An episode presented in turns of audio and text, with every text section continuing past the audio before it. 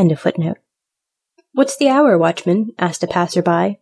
But when the watchman gave no reply, the merry roisterer, who was now returning home from a noisy drinking bout, took it into his head to try what a tweak of the nose would do, on which the supposed sleeper lost his balance, the body lay motionless, stretched out on the pavement.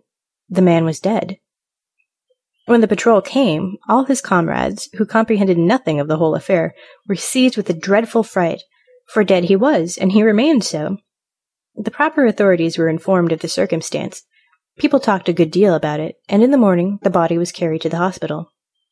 Now that would be a very pretty joke if the spirit, when it came back and looked for the body in East Street, were not to find one.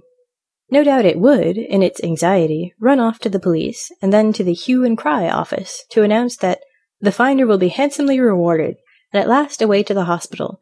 Yet we may boldly assert that the soul is shrewdest when it shakes off every fetter and every sort of leading string. The body only makes it stupid. The seemingly dead body of the watchman wandered, as we have said, to the hospital, where it was brought into the general viewing room, and the first thing that was done here was naturally to pull off the galoshes, when the spirit, that was merely gone out on adventures, must have returned with the quickness of lightning to its earthly tenement. It took its direction towards the body in a straight line, and a few seconds after, life began to show itself in the man. He asserted that the preceding night had been the worst that ever the malice of fate had allotted him.